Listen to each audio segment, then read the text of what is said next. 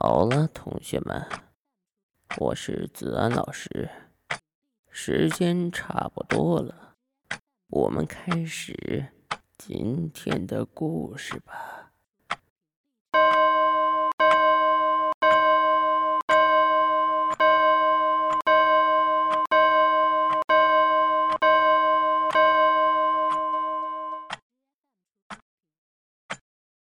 目睹殡仪馆之诡异事件。作者李非凡，播音子安。我转身往后山看去，以为他又会出现在同样的位置。出乎我意料之外，他居然红衫飘飘的站在大厅屋顶边缘。在梦里见过那么多次，我却今天才看清他的长相。他很年轻，大概二十出头，长发垂腰，皮肤白皙，毫无血色。相貌在我认为是中上，不算美人。我看着她，眉宇间透出一丝幽怨，叫我感受杂乱。微风稍近，荡起她的红衫和黑发，翩然若舞。这时，我脑中突然闪出一个词语：风华绝代。我以为自己在做梦，想掐自己一把，却发现身体无法动弹。我想叫喊，又发现自己张不开嘴巴。我急了，我想我肯定是白日梦魇了。可我这么清醒，眼前的一切这么熟悉和真实。对，我不是在做梦。那我动啊，我动不了。我叫吧，我叫不出。我越来越急，我感到有些窒息。是梦是实，我分辨不清。非凡，他又叫我了。声音还是那么好听，可在我这时听来，却觉得有股刺心寒意。我拼命挣扎，想动想叫，我满头虚汗，力不从心。非凡，这么多天你为什么不回来？非凡，你回来吧，我好想你。非凡，你回来吧。非凡，非凡，非凡。他呼唤的一声比一声急迫，声色俱厉，直逼我心。我感到自己的心脏几乎要垂裂胸口，我的呼吸越来越困难。哎！终于，我吼了出来，身体在一瞬间恢复了知觉，声音消失了，他消失了。几只麻雀被我的吼声吓到，疾飞而去。我使劲挠了挠头，头皮的刺痛告诉我不是在做梦。房顶上空无一物，可他的呼唤声却在我耳畔依稀回荡。我在衣服上蹭去手心上粘着的汗水，心有余悸的看了看四周，仓皇离去。什么？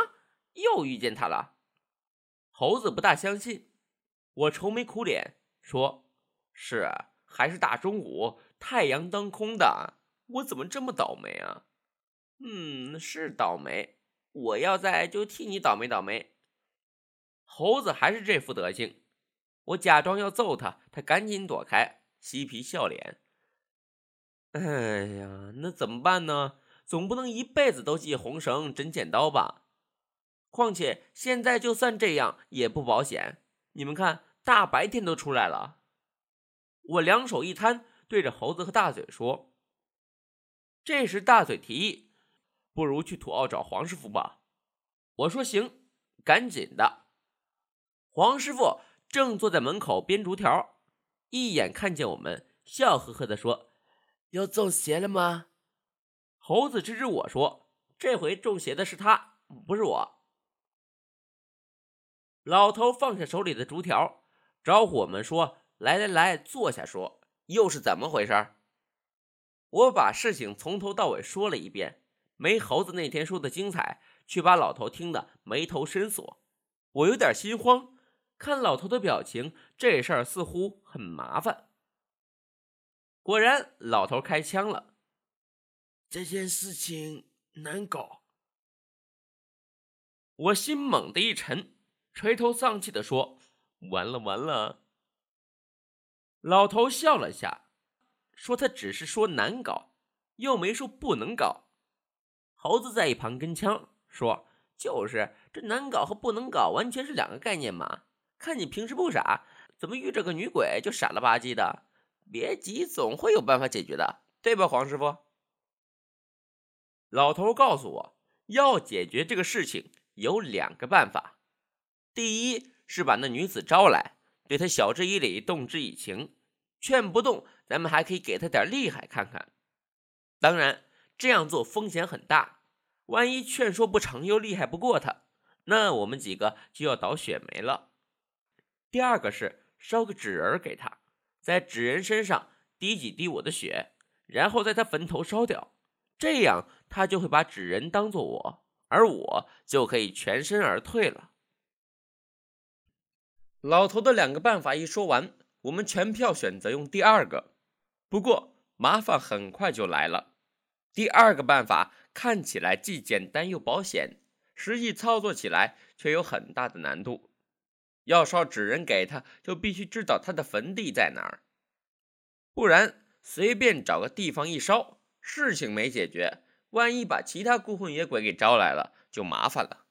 另外，要找他的坟地实在是很困难，因为不知道他的名字。其实，就算知道他的名字，我们也十有八九是找不到他的坟地的。因为从他的穿着打扮来看，他是古人，古人的坟墓就是古坟。王师傅在后山修坟修了快十年，连一座古坟也没见过。这青山处处埋尸骨，天晓得他埋在哪里。如此一分析，我心凉了半截儿。这谈判有风险，烧假人又没处烧，那该怎么办呢？老头摸着下巴考虑了半天，说：“实在没办法，就只得走阴关了。”走阴关，这名听着就瘆人。大嘴和猴子面面相觑。我问老头：“这走阴关是不是就是要我们去阴间走一趟啊？”老头摇摇手说：“没那么邪乎。这走阴关啊，不是人去走，而是让纸人去走。”话说的我心头一松，却觉得这其实更邪乎。纸人走阴关，闻所未闻。老头说：“既然找不到他的坟，那我们就只好让纸人去找他。具体做法就是在午夜子时，把纸人带到一个阴气极重的地方。”烧掉。猴子摸摸后脑勺，问：“就这么简单呢？”老头端起茶缸，喝了口水，说：“当然没这么容易。要让纸人找到他，并被他接受，需要具备两个条件。第一个，前面说过，要滴上我的血，这个容易。第二个就比较麻烦了，需要那女子的头发。”猴子问：“要头发做什么？”老头答说。要头发引路，没这女子的头发就找不到她。听完这话，我就没了劲儿，说连她的坟都找不到，还怎么能找到她的头发？再说了，人都死了这么久了，头发还能有？老头反问我：“难道你看到的他是个光头？”我说：“当然不是。”老头说：“这就对了嘛，不是光头就有头发，有头发就有办法拿到。”不过需要你冒点险喽。我听着心里发虚，颤颤的问老头：“是什么办法？”老头说：“需要你和他碰个面。不过从现在的情况看来，他似乎想把你带走，一个搞不好后果不堪设想呢。”老天爷！我开始口齿不清了。那那那那一一没有没有没有那那那那什么其他方法啦？老头说没。要么找到他的坟，要么拿到他的头发。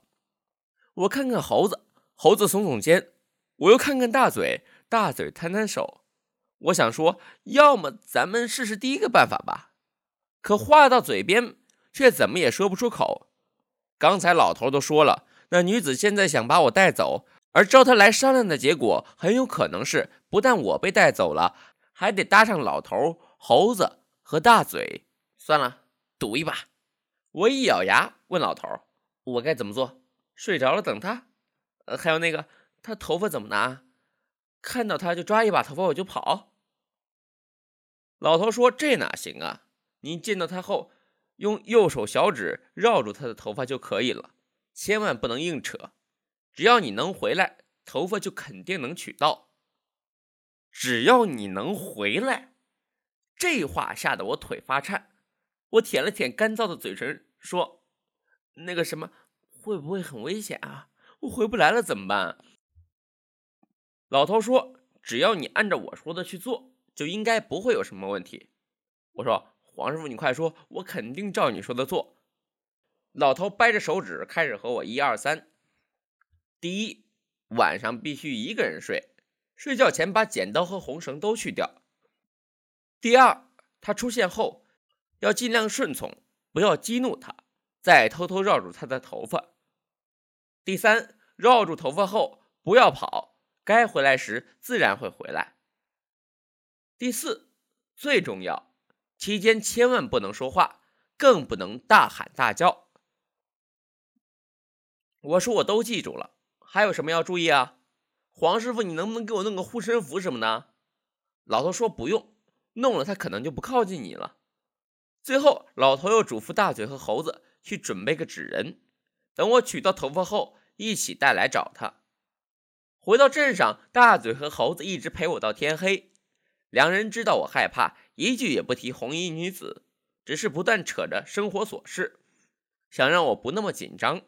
我也竭力想表现的镇静，可不断发抖的声音和身体暴露出我是那么的胆战心惊。在他们临走前，我怕我太紧张睡不着，提出要不要喝点酒，或者去搞两粒安眠药吃吃。可大嘴说，万一吃了睡下去醒不来怎么办？我想想很对，于是作罢。大嘴和猴子走后，房间里只剩下我一个人。我坐在床沿，心神不安，总觉得有什么东西在暗中盯着我。我看看左右，又抬头看看天花板，却不敢回头。我怕一个回头，一张狰狞恐怖的面孔就会乍现在我的眼前。算了，上床吧，该怎么地怎么地。我拧亮台灯，哆哆嗦嗦地走到门前，把大灯拉灭。小小的台灯瓦数不足，昏黄的灯光连房间也照不全。熟悉的房间突然变得陌生起来。我在这屋住了将近一年，从没觉得这房间居然这么阴森恐怖。仿佛在一切暗处都藏匿着一些足以让我魂飞魄散的东西。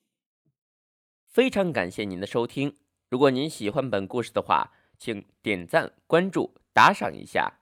更多精彩内容可以关注新浪微博或加入听友群，精彩内容不容错过。